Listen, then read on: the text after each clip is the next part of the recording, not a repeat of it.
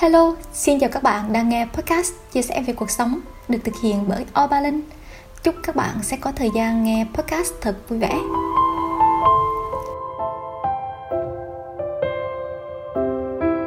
Xin chào các bạn.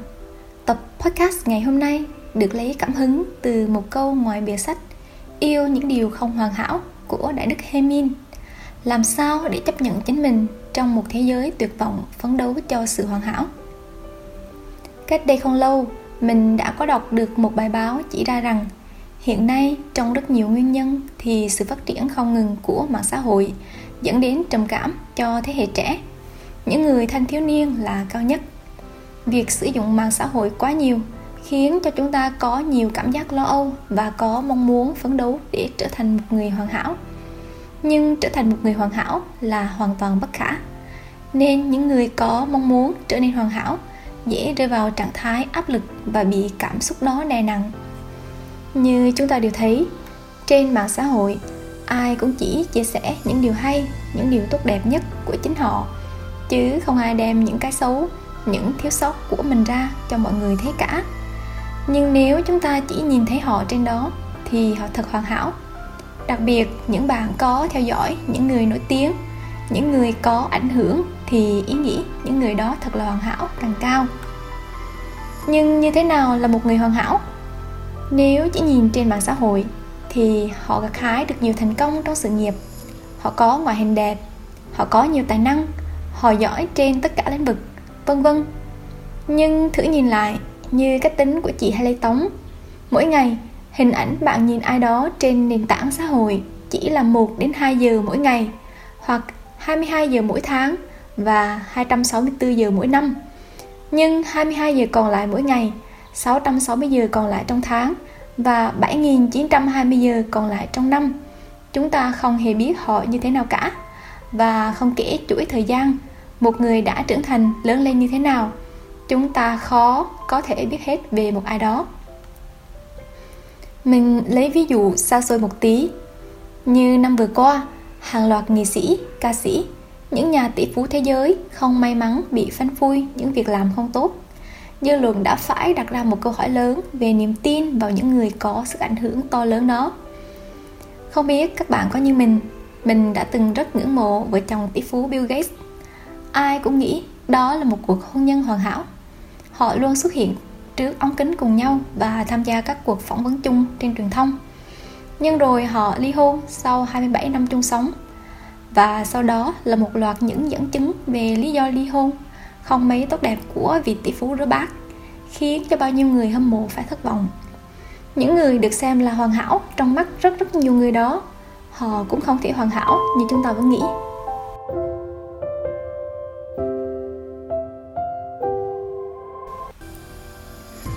Với cá nhân mình thôi nhiều người thấy mình làm video chia sẻ.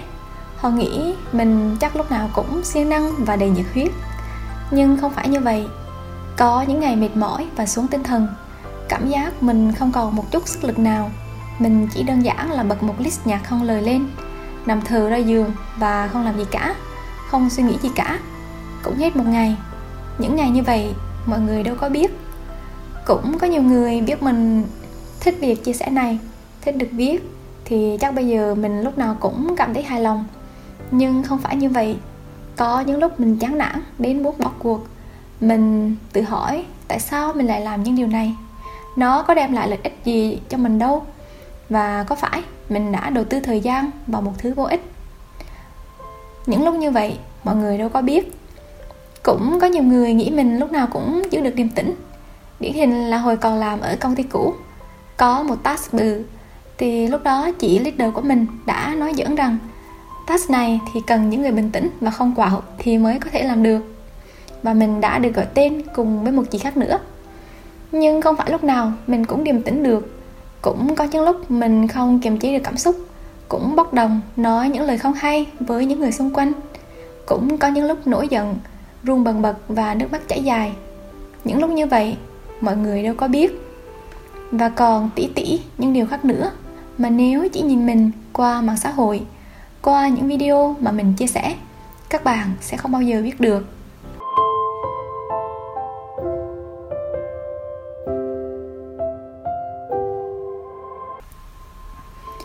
Nhưng rồi, sau một ngày không làm gì cả, mình vẫn phải bắt đầu một ngày khác có năng lượng hơn vào guồng của công việc và những hoạt động khác nữa.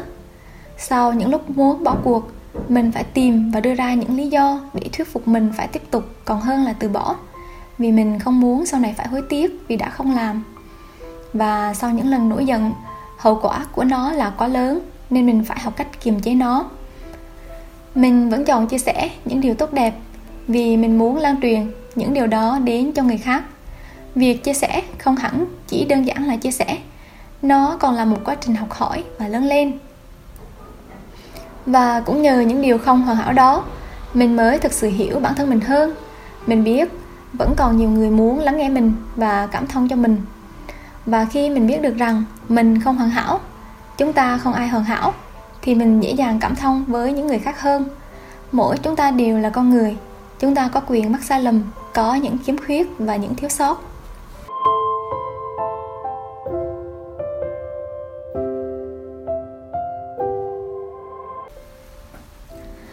Không biết các bạn đã nghe câu chuyện về vòng tròn hoàn hảo chưa? Chuyện kể rằng ngày xưa ngày xưa có một vòng tròn.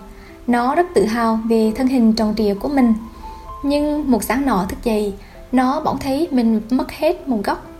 Vòng tròn buồn bực lăn đi tìm phần bị mất. Vì khiếm khuyết như thế nên nó lăn hết sức chậm chạp, Chứ không nhanh như khi nó còn nguyên vẹn. Nhưng trong lúc lăn như vậy, Vòng tròn được thưởng thức những cây hoa dại đang khoe sắc bên đường chuyện trò cùng những côn trùng, nó thưởng thức những tia nắng ban mai ấm áp. Trên đường tìm kiếm, vòng tròn gặp rất nhiều mảnh vỡ, nhưng chẳng mảnh nào vừa khít với nó cả. Nó tiếp tục hành trình tìm kiếm, và cuối cùng nó cũng tìm được một mảnh vừa khít với mình. Nó gắn vào và bắt đầu lăn đi như một vòng tròn hoàn hảo trước kia. Nhưng lúc này thì nó lăn nhanh quá. Và vì lăn nhanh quá, nên vòng tròn không nhận ra được vẻ đẹp của vạn vật xung quanh nó nữa không hài lòng như thế, vòng tròn dừng lại, đặt mảnh vỡ trở lại bên đường và chậm chậm lăn đi. Đó là một câu chuyện nhắc nhở chúng ta rằng hãy biết chấp nhận những khiếm khuyết của bản thân, xem chúng như là một phần không thể thiếu của con người. Không hoàn hảo cũng có thể đem lại những giá trị tốt đẹp khác mà khi hoàn hảo chúng ta không thể nào có được.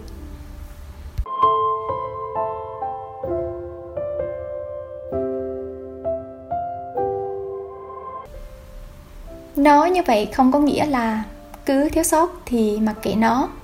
Mình sẽ không theo đuổi một sự hoàn hảo nào cả. Nhưng mình thích hoàn thiện bản thân mình hơn. Nhận thức, chỉnh sửa và thay đổi là những bước để giúp chúng ta phát triển và hoàn thiện hơn. Như tập podcast này, mình đã chỉnh sửa và bổ sung bài viết cũng 5-6 lần. Vì những lần trước không đủ ý như mình muốn chia sẻ và do đó, mình phải thu đi, thu lại edit lại mới được bản cuối cùng mà các bạn đang nghe. Dù nó không hoàn hảo, nhưng mình thấy mình đã cố gắng để làm tốt nhất có thể rồi. Và mình học được rằng, hoàn hảo, bản chất của nó không phải là tất cả mọi thứ đều hoàn hảo, mà chính quá trình mình làm gì với điều không hoàn hảo mới thực sự quan trọng. Như thời còn là học sinh, ba mẹ, thầy cô luôn muốn chúng ta là một đứa giỏi toàn diện chúng ta được bảo rằng mình phải giỏi toán lý hóa lại còn phải thông thạo văn sử địa ngoại ngữ vân vân. Và rồi có phải khi lên đến cấp 3 năm cuối cùng trước khi thi vào đại học chúng ta mới ngộ ra rằng cố gắng giỏi tất cả các môn thì sẽ khó mà đạt đủ điểm vào các trường top chúng ta không thể ôn luyện một lúc 6 7 môn để vừa thi được khối A, vừa thi được khối B, rồi vừa thi được khối C.